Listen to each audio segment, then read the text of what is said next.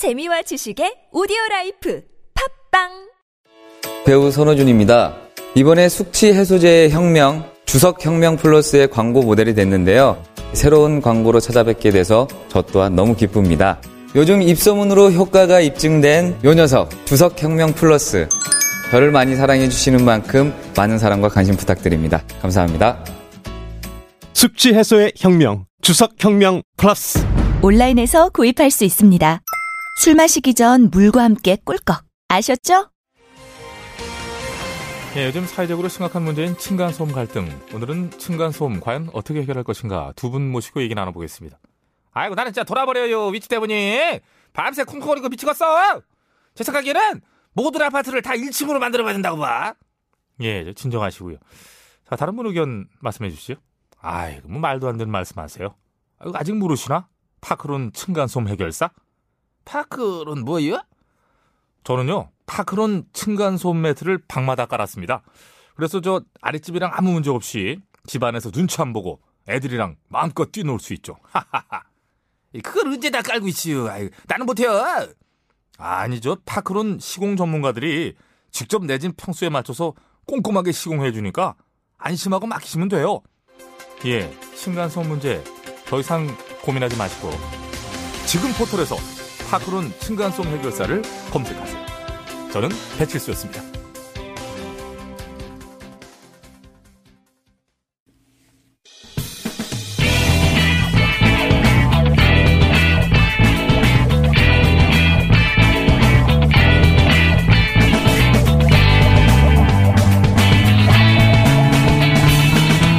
김어준의 뉴스 공장. 네, 저희가 어 2부 마지막 순서에서 네, 조국 후보자의 딸 외고 특례 입학이냐 아니냐 이런 문제 다뤘는데 정작 제가 궁금한 것만 잔뜩 물어보고 어렵게 인터뷰 응하신 분이 하고 싶다는 얘기가 있었는데 마지막을 듣지 못해가지고 그 마지막 이야기만 들어보고 예 다음 순서로 넘어가겠습니다. 그럼 마지막으로 본인이 이 인터뷰에 응한 이유 하고 싶은 이야기가 있다고 하셨는데 조금 듣다가 저희 시간이 끊어졌어요. 여보세요? 네. 네. 저희가 뭐 시간을 드릴 테니까 하고 싶은 얘기 마지막으로 어 아, 하십시오. 네. 아까 아까. 모르시겠지만 끊어진지는 모르, 네. 모르셨겠지만 앞부분 잠깐 하다 끊어져 버렸거든요. 네, 네, 그래서 나중에 알았습니다. 한참 얘기하셨죠. 예, 보통 끊어진지 네. 모르고 혼자 한참 얘기합니다. 자, 방송으로는 그냥 본인이 기억하는 건 중3 시절밖에 없지만 여기까지밖에 안 나갔어요. 그래서 그냥 처음부터 다시 하시면 됩니다. 하고 싶은 이야기 예, 부탁드립니다. 네, 네, 네. 그 제가 그 기억하는 모습은 그 중3 시절 맞- 때 모습만 기억하는데 그러다 보니까 뉴스를 접하면서 남일 같지 않은 부분이 좀 있었습니다. 그래서 이런 일이 벌어지는 걸 보면서 어른으로서 좀 정말 미안했고 좀 더 빨리 의혹 해소에 좀 도움을 주었어야 했는데 그러지 못해 또 미안한 마음이 있었습니다. 부디 이 인터뷰가 그동안 받은 고통에 대한 작은 위로가 되길 바랍니다. 알겠습니다. 말씀 잘 들었습니다. 여기까지 듣겠습니다. 감사합니다. 네.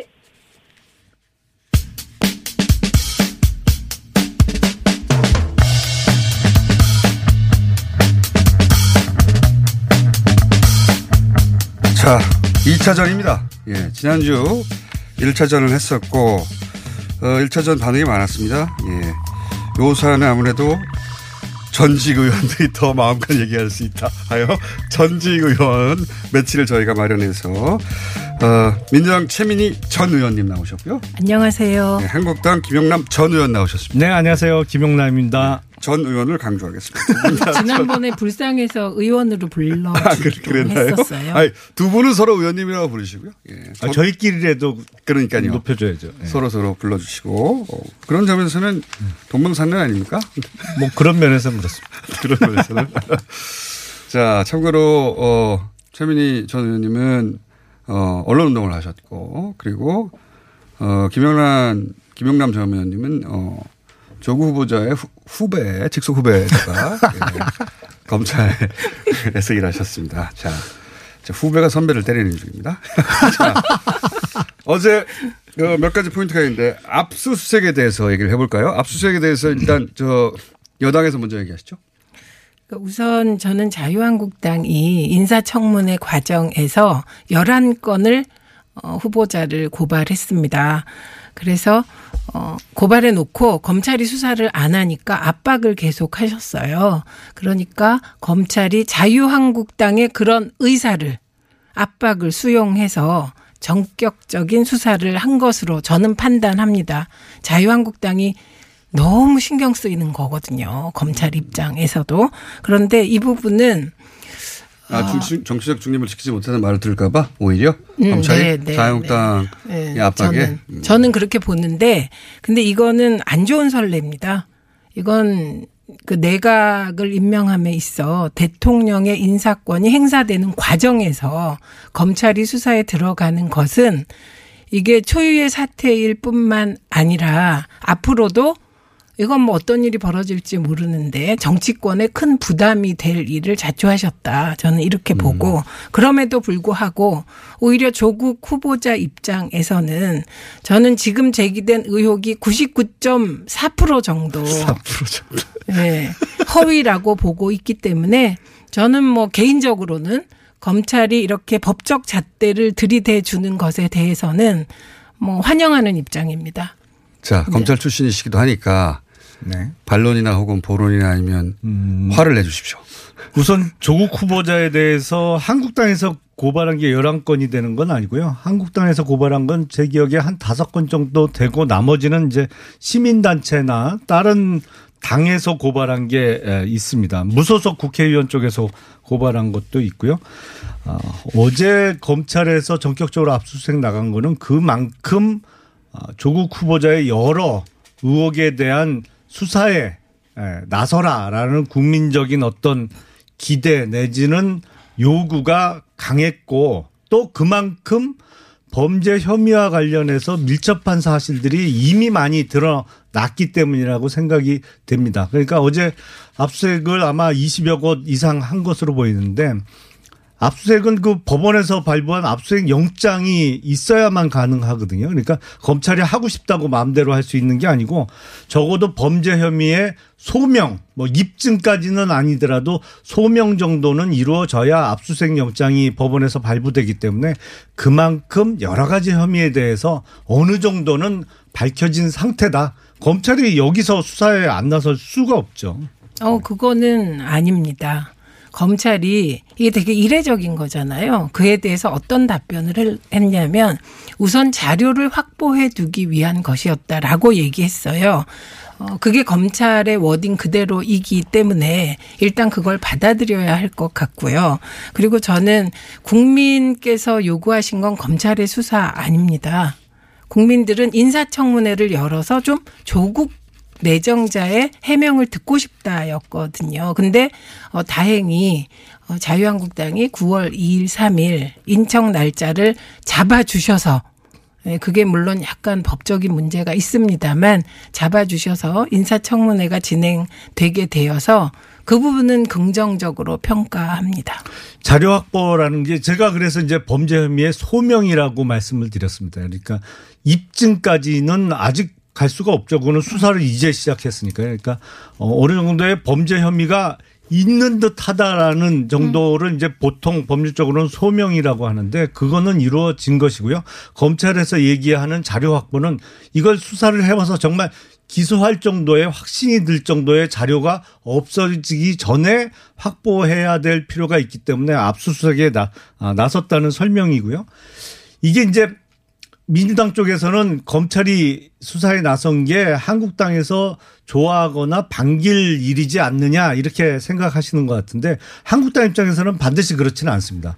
왜냐하면 아, 왜, 왜 그런가요? 이 조국 아닙니까? 후보자 국면과 관련해서는 지금까지는 야당이 주도권을 갖는 그 어떤 상황이었잖아요. 그러니까 조국 후보자의 여러 어, 의혹에 대해서 어, 문제점을 파헤치고 이렇게 야당이 주도권을 아. 그 통제권을 검찰한테 뺏겨줘서 이제는 완전 주도권이 검찰로 넘어갔죠. 지금 언론도 국회 출입 기자들은 이 거의 이 문제에 이제 슬슬 손을 떼고 법조 출입 기자들이 전격 투입됐거든요. 이제 검찰 입만 바라보는 수밖에 없어요. 그러니까 음. 한국당에서도 그렇게 뭐 환영할 일은 아닙니다. 아니. 네. 그러면 왜 그동안 한국당에서는 자유한국당에서는 검찰 수사를 촉구하셨습니까? 아, 검찰 수사는 당연히 이루어져야죠. 근데 제가 네. 드린 말씀은 음. 이게 정치적인 어떤 이유에서는 마냥 좋아할 일은 아니다라는 말씀을 드리는 그러면 겁니다. 전략- 당연히 혐의가 이 정도까지 드러났으면 검찰에서 수사에 나서야죠. 그게 아니 근데 정론이죠. 그러니까 잠깐만요. 두 분이 너무 점잖아요. 너 싸움 붙이려 그러는 거야. 아, 이- 우리 또 말리. 지난주처럼 서로 이렇게 열도 내고 해. 왜냐면 지금 이렇게 전국이 뜨거운데 이렇게. 열낼 일이 앞으로 나올 것 아. 그래요? 여기 예. 보면. 지금 예열 기간인데. 아, 예. 네, 그런데- 예를 좀 빨리 끝내주세요. 그런데 어쨌든 그러니까 자유한국당이 고발, 고소를 하, 고발 고소 고발을 하고 어 그리고 어, 검찰 수사를 촉구했어요. 네. 그리고 보수 언론도 촉구했어요. 그리고 저는 검찰이 그 자유한국당의 압박이 좀 있었을 것 같고 느꼈을 것 같고 그 다음에 또 자유한국당 내 검찰 출신이 많잖아요.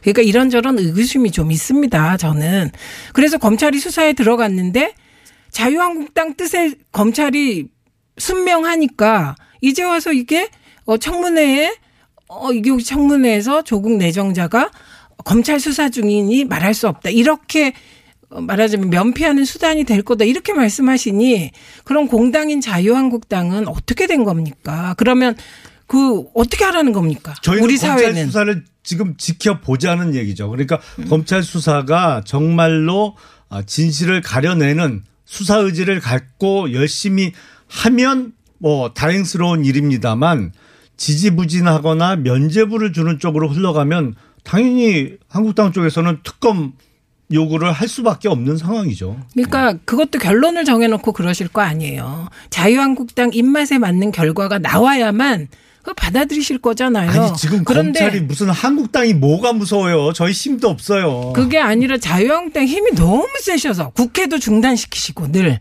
그럴 힘이 있으시지 않습니까? 어떻게 눈치를 안 보겠습니까? 그런데 중요한 것은 태블릿 PC 증후군처럼은 되지 말자. 저는 이 말씀을 드리는 겁니다.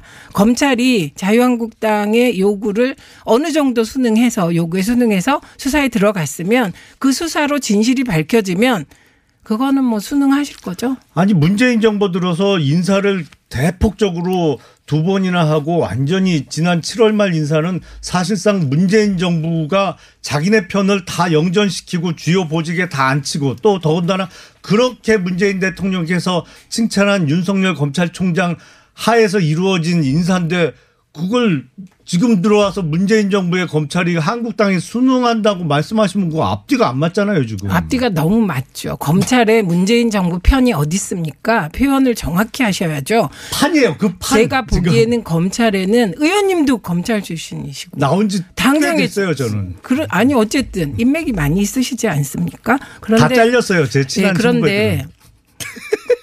저런 가짜 뉴스 막 던지세요. 아니 뭐 가짜 뉴스예요. 저, 다 그럼. 제가 의원님 별명을 흥분하시는군요. 가짜 뉴스 vending machine으로 정해드리겠습니다. 가짜 뉴스는 최 의원님이 지금 하시는 거지. 저는 가짜 아니, 뉴스를 지금 한 적이 윤석열 없어요. 검찰이 무슨 한국당에 순응하고 뭐 한국당이 무서워서 저는 한국당이 하란 대로 수사한다는 게 그게 가짜 뉴스죠 그게. 한국당이 하라는 대로 수사하라는 말 안 했는데요. 한국당이 한국당의 무서워서 압박, 수사에 나갔다면서요. 그 압박, 예, 네. 압박감을 느낀 것은 저는 틀림없을 거라고 제가 생각한다고요. 이게 가짜 뉴스입니까? 자, 의견입니다, 그건, 이건. 그건 그만하시고요. 이제 자, 그럼 다시 디테일, 아, 디테일보다 이제 그 사실 소명의 영역으로 들어와서 이제 딸 사모펀드 이렇게 큰 덩어리로 그 중에서 아, 이게 남았다. 혹은 뭐 이건 큰 의혹이다. 따님 관련, 딸 관련해서 후보자에 그 다음에 뭐 사모펀드 관련해서 혹은 또 운동화원 관련해서 한 세 덩어리 정도 있지 않습니까? 예, 큰 덩어리로. 그러니까 그 중에서 뭐다 할 수는 없고요. 너무 많으니까 그 중에 핵심적으로 하나씩만 짚어가지고 얘기를 해보죠. 딸 관련해서는 혹시 이 부분은 아직도 해명이 되지 않고 있거나 앞으로 반드시 해명돼야 한다. 이게 수사했던 사람들은 소위 촉이 있어요. 근데 제가 조국 후보자와 관련해서 처음부터 가장 그 관심이 갔던 게 사모펀드 관련된 부- 부분이거든요. 아니, 딸 문제는 이제 없나요? 아, 딸 문제를 할까요? 저는 사모펀드에 지금 그러니까 하나씩만 하자, 꽂혀. 있어서 사모펀드 먼저 딸 하세요. 문제 관련해서 하나씩 딱딱딱 하고 네. 왜냐하면 두 개, 세 개 할 시간이 안 돼요. 그래서 아. 하나씩만 하자 이거죠. 딸 문제와 관련해서는 사실은 가장 핵심적인 고대 거. 입학한 거는 그 법률적으로는 업무방해죄가 되더라도 공소시효가 지났어요. 업무방해요?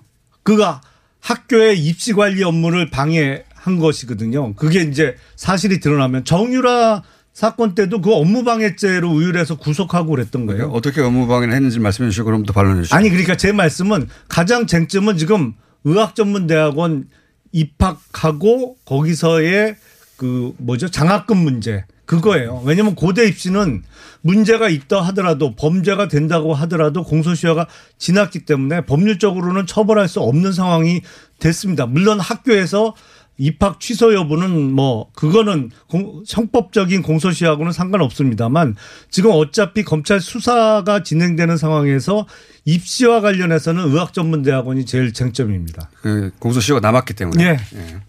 예, 그 지금 말씀하신 정유라하고 비나 그 비교 좀 그만하십시오.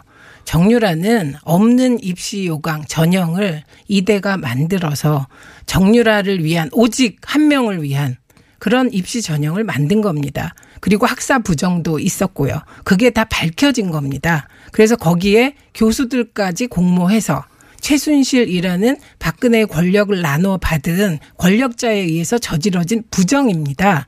그리고 지금 말씀하신 고대의 경우는 아무 문제가 없기 때문에 그게 공소시효 없다 이렇게 말씀하시는 게 언제 자유한국당이 공소시효 없다고 문제 제기 안 했습니까? 그 말씀은 뒤집어서 얘기하면 문제가 없다는 뜻이고요. 제가 받아들이기엔 그다음에 그런 그 뜻으로 부산- 말씀드린 게 아닌데 그냥 제가 그렇게 받아들이고 해석하겠습니다. 예, 그렇고 그다음에 이제 그 딸 입시와 관련한 문제 제기는 좀 그만하셔야 돼요. 왜냐하면 A라는 문제 제기를 하면 사실이 확인됩니다.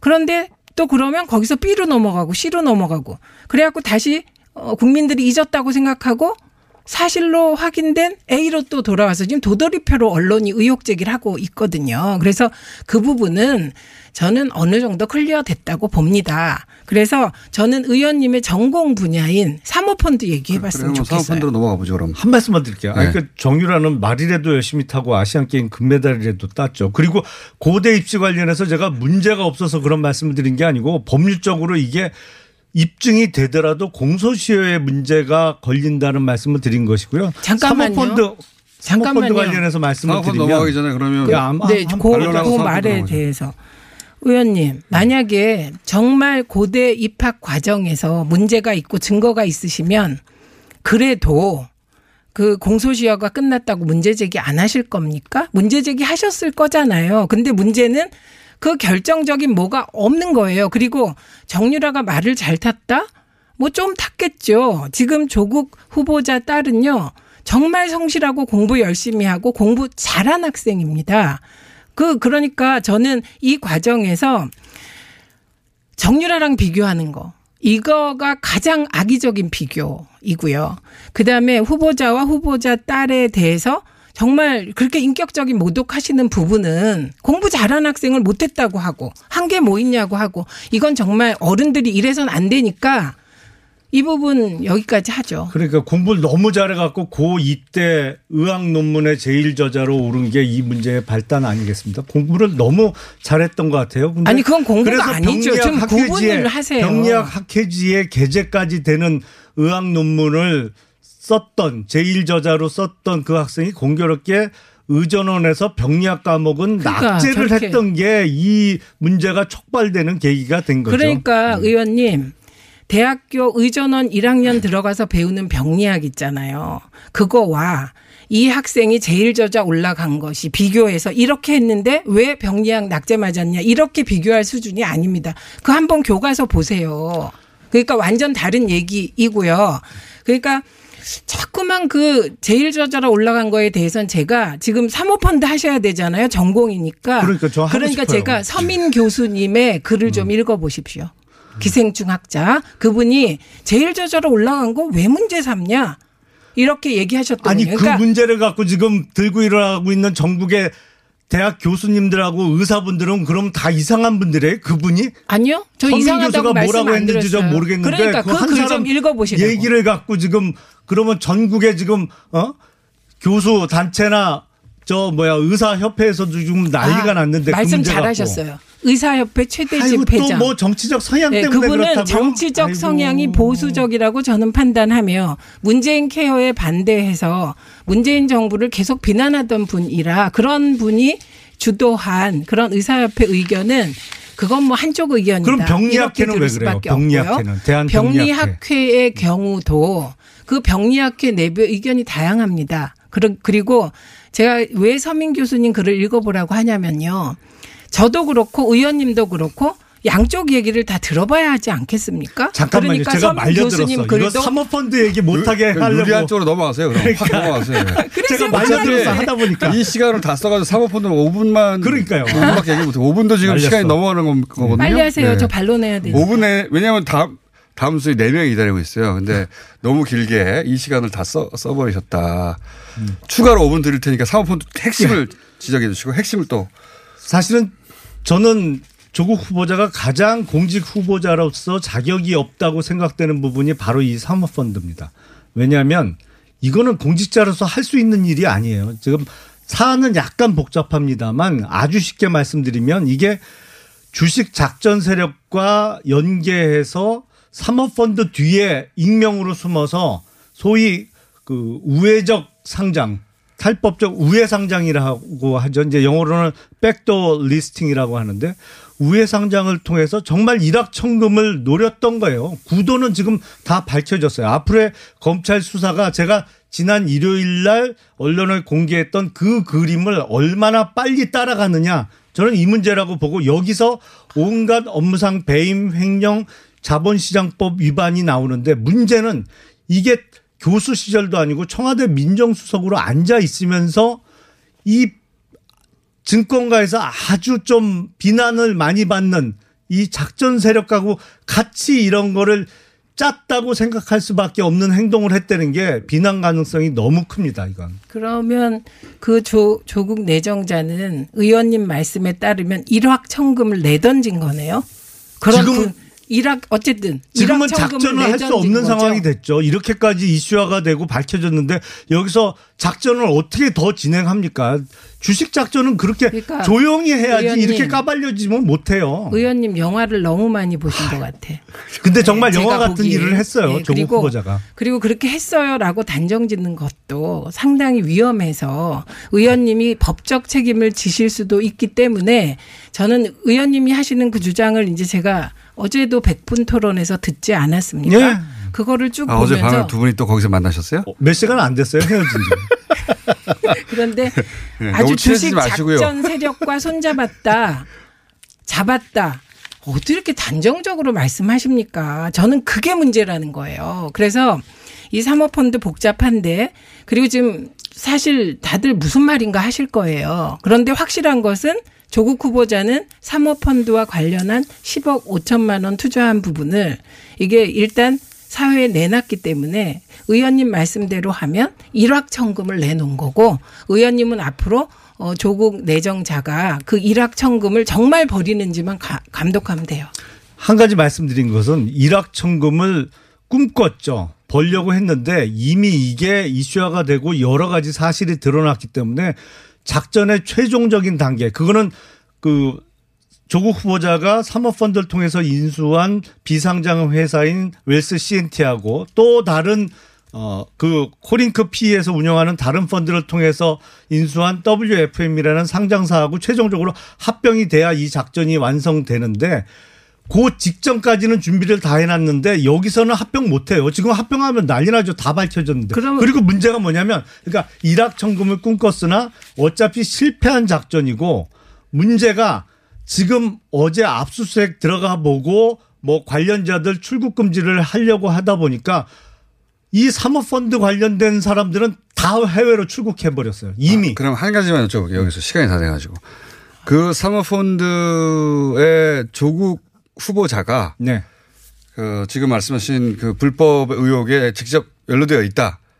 그러, 그렇게 보시는 거죠. 왜냐하면 처음부터? 거짓으로 일관했어요. 무슨 왜냐하면 거짓이요? 블루코어에 지금 조국 후보자의 부인, 딸, 아들 명의로 10억 5천만 원이 들어갔어요. 그리고 다른 투자자 3명이 있는데 누구냐 그랬더니 모른다고 그랬어요. 처음부터. 밝혀져 밝혀지고 나니까 바로 조국 후보자의 처남하고 그 처남의 아들 둘이에요. 그리고 사모펀드의 운영사 코링크 PE 자기하고 상관없는 사람이라고 그랬는데 지금 조국 후보자의 오촌 조카라는 조범동 씨가 사실상의 실소유주로 운영을 했다는 증언들이 코링크 PE 정말 직원들로부터 나오고 있어요. 자, 잠깐만. 시간이 다 돼가지고 예 반론 한 번만 쓸 시간밖에 안 돼요. 네, 예. 우선 워낙 전문적으로 지금 전공 분야가 많네요. 전문적으로 예. 이름과 회사 이름이 줄줄 나오고 있습니다. 그래서 지금 불리하세요. 네, 이게 뭔 말- 내용이 어려워서 제가 불리해요. 예, 내용이 어려워서. 어려운 게 아니라 없는 사실을 만드시려고 보니까 본인도 헷갈리셔서 그래요. 뭐가 헷갈려요? 제가 틀린 얘기 한 우선 거 하나도 없는데. 어, 그 펀드가 원래 어, 다른 사람이 그 조국 후보자의 지분을 가지고 있었던 펀드인 건 아십니까? 예, 그러니까 이거를 마치 어, 조국 후보자가 그걸 새로 시작했다 이거 아닙니다. 인수한 거예요. 이건 팩트니까 받아들이시고 그 다음에 조국 후보자 딸 아들 누가 들어갔다고 한들 그게 무슨 법상 문제가 됩니까? 왜 처음부터 모른다 그랬어요? 그럼 처남이 들어가 있는데. 아니 처남은 조국 후보자는 모를 수 있는 거예요. 그러니까 제가 드리는 말씀은 어 아마도 김영남 의원님은 아내가 은행에 예금 정기예금 얼마 하고 보통 예금 얼마 하고 주식은 얼마 갖고 있고 다 아시는지 모르지만 그거 모를 수 있습니다. 그래서 처남이 지분을 가지고 얼마 가지고 있는지 했는지 안 했는지 모를 수 있기 때문에 밝혀져야 될 사실을 안 밝힌 상태에서 알았는데 왜 거짓말했어? 이거 얼마나 위험한 겁니까? 거짓말쟁이로 누군가를 몰라면 자. 거짓말했다는 증거부터 돼야 되는데 그걸 못 대시면서 왜 사람을 인격적으로 모독합니까? 아니 순수하게 가족들만 투자해 놓고는 예. 다른 투자자 모른다고 그런 게 그게 거짓말이 아니라고요? 아니 다른 거- 투자자가 누군지 모를 수 있는 거잖아요. 그런데 그리고 저는 제가 말씀드리는 건 거짓말쟁이로 몰라면 거짓말쟁이라는 근거를 자, 확실히 한 돼야 마디씩만 하세요 거예요. 이제 한 마디씩만 마무리로 뭔가 치명타를 하나 한 마디씩만 하시고 치명타 없으세요. 왜 없어요? 여태까지 한 게 다 치명타지. 치명타 자, 아니고 소설이잖아요. 제- 그러면 제가 보기엔 마지막 마무리 한 마디만 해주시죠. 마무리. 이제 제가 시, 보기엔. 수사. 속도가 가장 빨리 나올 수 있는 게 이 사모펀드 관련된 아, 문제입니다. 여기 뭐 업무상 배임 횡령 자본시장법 위반이 거의 보이다시피 해요. 문제는 관련자들이 한 열흘 전쯤에 다 일시에 해외로 출국해 버렸어요. 뭐 여기서 쉽게 더 표현할 수도 알겠습니다. 있습니다만 그래서 신병 확보가 안 되는 것이 가장 큰 문제인데 이걸 믿고 조국 후보자가 9월 2일, 3일 청문회에서까지 지금과 같이 거짓 해명으로 일관할지는 모르겠습니다만 진실이 밝혀지는 것은 시간 문제입니다. 이거는 돈의 흐름이 있기 때문에 거짓말 못 해요. 그러니까 그 돈의 흐름이. 밝혀지면 그때 확인을 해 보겠습니다. 그러나 지금까지는 조국 후보자가 작전 세력하고 같이 뭐를 짰다 이런 말 하시면 안 된다는 거예요. 그리고 예. 저는 어제도 백토에서 그 의원님이 판넬 이렇게 이렇게 얘기할 때 저기서 불법은 뭐지? 어디가 불법일까? 이거 한참 생각하면서 자, 봤거든요. 그러니까 나머지는 불법으로 다른 방송 안 가서 하세요. 거예요. 제가 방송 끝나고 짚어드릴게요. 어디가 불법인지. 다른 방송 가서 다른 방송에도 여기저기 많이 나오시니까 어, 두 분이 커플이에요 완전히. 그러니까 의원님이 촉이 떨어지신 거야. 다른 방송에서 그만두신 검찰에서. 나오신 지 너무 방송 오래되셔가지고. 시간은 촉이 너무 좋아서 저도 자, 겁나요. 지금까지 최민희, 김용남 두 분이었습니다. 감사합니다. 고맙습니다. 고맙습니다. 시더 시더. 아빠 발톱 너무 두껍고 색깔도 이상해. 이 녀석 그럴까봐 내가 캐라셀 네일 준비했지. 갈라지고 두꺼워진 발톱 무좀이 싹 사라진다고. 미국 판매량 1위 600명 임상 실험을 거친 전 세계 48개국 손발톱 케어 압도적 지배자 캐라셀 네일. 2주 후 달라진 손발톱을 경험할 수 있습니다. 네이버에서 캐라셀 네일을 검색하세요 안녕하세요. 치과의사 고광욱입니다. 태아가 자랄 때 가장 먼저 생기는 기관이 어디일까요? 바로 입입니다. 먹는다는 것은 삶의 시작이자 끝인 것이죠. 100세 시대인 요즘은 치아를 100년 가까이 사용합니다. 그럼 어떻게 해야 치아를 100년 동안 건강하게 관리할 수 있을까요? 바로 올바른 칫솔질과 정기적인 스케일링입니다. 가까운 치과를 방문하시면 치과의사 선생님께 올바른 칫솔질을 배울 수 있습니다. 그리고 1년마다 건강보험 적용이 되는 스케일링 치료 놓치지 마세요. 이 캠페인은 유디치과협회와 함께합니다.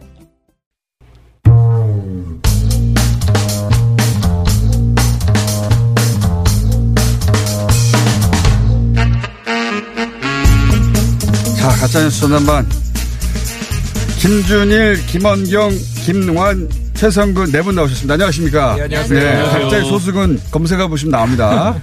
시간이 없어가지고 앞에 시간이 길어져가지고 네 분나 나오셨기 때문에 한 사람에게 적어도 한 3분 드려야 되잖아요. 예. 3분 드리기 위해서 급하게 갑니다. 자, 어, 김준일 대표님? 예.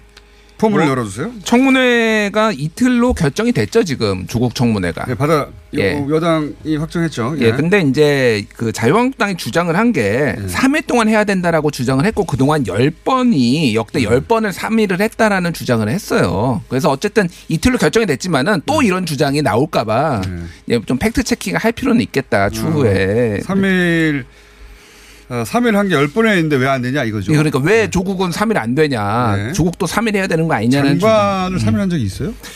기억에는 없는데. 일단은 사실이 아니고요. 뭐 들고 오면 사실이 아니죠 대부분. 예, 사실이 그렇죠. 아니고요. 왜 사실이 예, 아닌지 일단은 인사청문회법에 따르면은 이제 청문회는 3일 이내로 하기로 되어 최장 있지만 3일까지 할수 예. 관례적으로 국무위원은 하루, 네. 국무총리는 이틀.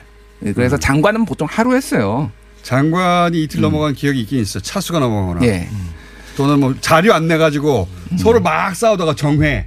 음. 다음날 자료 제출 이런 거 아닌가요? 그러니까요. 그래서 네. 3일간 청문회 한 게 역사가 있긴 했습니다. 이게 이제 김능환, 박일환, 안대희, 이홍훈, 김지영, 김왕식, 박시환 대부분 네. 총리고요. 총리를 이틀 했으니까 예, 예. 하루만 넘어가면 3일이 되죠. 그렇죠. 사흘을 했는데 총리가 안 나왔어요 대부분. 하루 그 사흘 중에 하루는 안 나왔어요 총리가. 참고인 참고인들이 보통 나오죠. 참고인들이 나오고 아예 반나절 이제 뭐 회의를 잡거나 네. 그래서 실질적으로 그 후보자가 네. 나온 거는 이틀밖에 없어요. 그래서 역 전례를 봤을 때 뭐 사흘을 잡을 수도 있지만은 대부분은 사흘을 잡았더라도 이틀밖에 나오지 않았다. 그리고 상, 그 이틀 잡은 사람들은 총리였어요.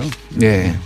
장관은 유, 제가 기억한 음. 장관도 몇번 있었거든요. 네. 여섯 일곱 번인가 열 번까지는 모르겠고 대충 기억에 남는 게 음. 근데 장관은 이제 이 자료를 내라. 음. 근데 그 자료가 금방 안 나오는 거예요. 근데 그 자료가 있어야 다음 진도가 나가는데 음. 그럼 서로 막 싸워요. 정해 자료 다음 날 와. 다음 날 다시 이거예요. 음. 뭐 그렇게 넘어간 경우는 그러니까 처음부터 이틀을 잡은 장관은 처음이에요. 제 기억에. 처음이에요, 맞습니다. 처음이에요. 예, 네. 그래서 뭐 최- 가장 최근 사례인 정홍원 후보자 같은 경우는 사흘째는 마무리 발언 2분을 포함해서 10분 출석을 했어요 청문회. 그래서 뭐 이게 불법이다 아니다의 문제는 아니고 좀 이번 이 조국 후보자 같은 경우에 좀 과하다 지금. 굉장히 이례적. 굉장히 이례적인 일이다. 모든 게 이례적입니다. 네. 예. 어, 장관 청문회 하기 전에 압수수색도 처음이고 처음부터 음. 이틀도 처음이고 법정 기한을 넘긴 것도 처음이고 모든 게 전례가 없습니다. 자 깔끔하게 2분 30초 만에. 다른 다른 분들이 주워 드세요. 자 김언경 처장님.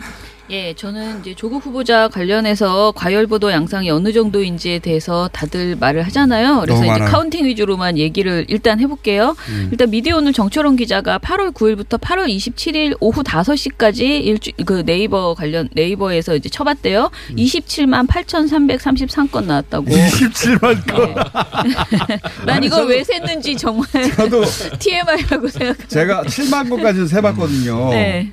27만 야 7만 건 음. 그 숫자가 나오잖아요. 그래서 야 네네. 7만 건 열흘 그런- 땐가 그렇게 해봤는데 그렇죠. 그리고 그 전에 또 다른 기사에서는 안경환 전 서울대 교수의 경우, 그러니까 첫 번째 법무부 장관 후보자였죠 문재인 정부의 네. 이분의 경우에 6일간 221건이 그 10개 중앙 그 중앙일간지에서 나왔대요. 221건과 네. 27만 건. 근데 아니 이렇게 비교하면 안 돼요. 그리고 박상기 법무부 장관 후보자의 경우에는 20일간 167건 그때 당시에 나왔대요. 박상기로 검색되는 기사가 그런데 저희가 그래서 한번 정확하게 보자 지면 보도에서 어떻게 나오나 그래서 이번에 8월 9일부터 8월 26일까지 지면 보도 경향 동아 조선 중앙 한겨레 다섯 개 신문을 비교해 봤습니다.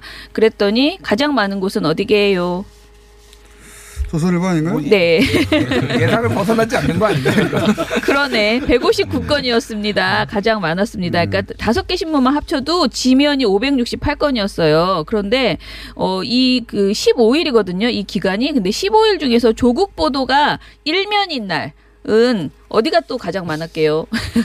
조중동 중에 하나일 텐데. 그렇죠. 동아일보가 그렸어요. 아. 동아일보가 11일 동안 조국 보도가 일면이었어요. 그런데 일면 중에서도 일면 머리 기사가 제일 중요하거든요. 토 그렇죠. 기사. 음, 응, 그렇죠. 토 기사가 어 어느 날이 제일 많았나? 조선일보라고 봅니다. 그렇죠. 아, 조선이에요? 조선일보 9일이었습니다. 조선일보는 17일부터 26일까지 쭉 한 번도 쉬지 않고 모두 톱기사 일면 톱기사가 조, 그 조선일보에 이제 조선동화는 이렇게 따질 게 아니라 음. 각각 또 종편이 있기 때문에 음. 연결해서 한묶음으로 봐야 돼요. 자, 그래서 종편 얘기도 좀 해볼게요. 음. 어, 종편의 경우에는 지금 어, KMS, JTBC는 모두 30건대를 유지했어요. 그러니까 음. 17일간 보도량을 봤을 때 저녁 종합 뉴스입니다. 그런데 채널 A가 무려 84건이나 보도했습니다. 그러니까 같은 뉴스 시 거의 비슷한 뉴스 시간대 특히 JTBC는 두 배잖아요. 뉴스 시간대가 거의 두 배인데 그럼에도 불구하고 채널 A가 84건으로 많이 했고요. 그다음에 TV조선이 74건, MBN이 58건. 다른 데는 다 30건대, 40건이 안 되거든요. 그래서 이게 이제 저는 음. 어, 이 분석도 물론 의미가 있어요. 지면과 또뭐 저녁 종합 뉴스 보도량. 예. 지상파. 근데 요즘은 인터넷으로 기사 검색을 많이 하기 때문에 네. 이게 이제 확대 재생산이 돼서 새끼를 치는 기사들 27만 건이라는 거예요. 이게 이 오- 종이 신문만 읽을 때는 500건만큼의 영향밖에 없어요. 근데 지금은 기사를 그렇죠. 검색하면 27만 건이라 하는 것은 다른 모든 뉴스가 다 묻힌다는 거예요. 27만 건을 그 사이에 냈다는 건. 네. 그, 래서 정말 웃긴 기사도 많이 나왔어요. 그래서 그 웃긴 기사 하나씩 빨리 말하기. 저는, 저는 지나가다가 보고 지금 제일 웃긴 것은 네. 속보 조국차 조국 아파트에 주차돼 있어. 차 명이 나왔죠. 차 종이. 네. 차종 나왔어요. 네. 속보. TV조선의 보도본부 자기 한라인이었습니다. 차가 주차돼 있다는 게 속보예요. 근데 그 모든 화면이 너무 완벽하지 않습니까? 엄성서 앵커와 TV조선과 그 뉴스 속보라는 말과 차 주차 중 도대체 이 모든 것이 그 앵커분은 항상 분노해 있어요. 네. 분노하는 걸로 이거 뭐 얘기를 그건 그분의 캐릭터라 그걸 좋아하는 분도 있는데 네. 예전에 치킨 시켜 먹어 이후에 제일 웃겼던 그죠 것 같아요. 그 정도 급의 지금 화면이에요. 자기 집 차가 네. 자기 집 앞에 있는데 속보 이게 야 이렇게 뉴스가 만들어졌으니 27만 개가 나오는 거죠. 저는 가장 화제가 됐던 건 역 오병이어의 기적이라고 해서 SBS에서 조국 가족 운영 창동 웅동학원 법인 재산만 140 130억 원대라고 해서 8월 20일 날 보도가 나왔거든요. 그런데 부자다. 8월 23일에는 조국이 내려 내려놓겠다는 웅동학원 재산보다 빚 더 많아라는 보도가 SBS에서 나왔거든요. 그러니까 이게 재산이 130억 대였다가 빚이 더 많은 걸로. 어, 사, 3일 만에 그렇게 훅 떨어지는 이런 같은 기적이 벌어집니다. 네. 언론에서 이렇게 하면 이거는 스스로 이 픽업을 할때 꺼려, 꺼렸을 텐데. 그러니까요. 어, 픽, 픽업이 됐나 모르겠어요. 그리고 지금 가로세로. 연구소 등에서 계속 이제 이야기에 출연하는 그 세 분들 있잖아요. 그분들이 하는 말들이 어, 언론을 통해서 다시 그러니까 유튜버들이 아니, 하는 그렇죠. 말이 계속 확대 재산되는. 있어요. 아, 여배우 얘기 그런 거 아닙니까? 네, 여배우 얘기 뭐 여러 가지 야, 있습니다. 이게 이제 사실은 그 보통 어 이런 공방과 논란 속에 마지막 타로 날리는 건데 네. 어 무슨 그 추문 예. 본인들도 그 얘기를 하더라고요. 자극적인 양념이 필요해서 했다고. 아무 말이나 했다는 거. 스캔들 추문 야 그 어머니 집까지 찾아가가지고 네, 그분들은 그러니까 소위 말해서 낙마를 원하는 게 아니라 최대 클릭을 목적으로 하는 거예요, 진짜로. 예, 아, 아무 뭐 아무 그게 생각이 한 없어요, 솔직히. 40만, 얘기하면. 50만 건씩 돼요. 네. 그런 유튜브 유튜브 영상. 뭐 장사이기도 한데 근데 실제로 부정적인 영향 이것도 믿는 사람이 또 있으니까 있어요. 하는 거죠 또 자 이제 제, 제 그럴 거야. 그러면서 그걸 노리는 거죠, 뭐. 네. 저는 어, 27만 건의 뉴스에 묻힌 주제를. 야 27만 건을 세봤구나. 세다 말았는데. 그래서 어, 김성태 의원 관련해서 재판이 진행이 되고 있습니다. 근데 어저 네. 야, 본인이 발굴한 네. 그렇죠. 끝까지 네. 믿는군요. 본인이 발굴한 건 김성태 의원 딸 KT 특혜 채용 의혹 관련된 재판이 진행되고 이건 있는데 진정한 특혜인데 보니까 어저께 굉장히 놀라운 진술들이 나왔어요. 저는 가- 기자를 하면서 이제 대기업 사장급 인사가 이렇게 구체적으로 혐의를 인정하고 진술하는. 건 처음 저도 봤는데요. 네. 저도 이 보도가 이야 평상시라면 탑을 탑을 달렸을 뉴스가 그러니까 어제 거의 그 묻혀가지고. 김성태 의원한테 어떤 방식으로 청탁을 받았는지 날짜를 다 말해버렸어요. 그러니까 2010년 10월경에 마라톤 대회에서 처음 만났는데 이 마라톤 대회도 김성태 의원이 이사장으로 있는 송기정 기념사업회 마라톤 대회를 좀 후원해달라 KT가. 식 당에서 어떤 자리에 앉았다 이것까지. 이것까지 식당에서 맞은편에 앉았고 뭐 하고 얘기가 거의 끝나갈 무렵에 각봉투를 주면서 딸이 체육학과를 나왔는데 좀 일할 수 있게 해달라 이렇게 이제 제안을 했다는 거죠. 그냥 강복통가 아니라 흰색 강풍색 각봉투. 근데 저희가 12월, 12월 20일 처음 그 보도를 할 때 이 봉투를 바- 받았다라는 진술을 들었었어요. 네. 그래서 이 서유열 사장이 봉투를 받아서 그걸 바로 그 밑에 스포츠단 단장한테 전달을 그대로 그래서 한 거죠. 근데 누가 어떻게 줬다는 거는 그때는 안 나왔는데 그렇죠. 예. 여기 나온 거예요. 네, 그래서 어제 그렇게 쭉 진술을 다 하면서 이 부분이 이제 중요한데 서전 선생이 뭐라 그랬냐면 증인 청탁을 저지해 준 것 때문에 회장이 어 채용을 하라라고 지시를 했고 자기는 그거가 어 회장님의 지시 사항이라고 인사팀에 전달을 했다. 정규직 채용을 할 때.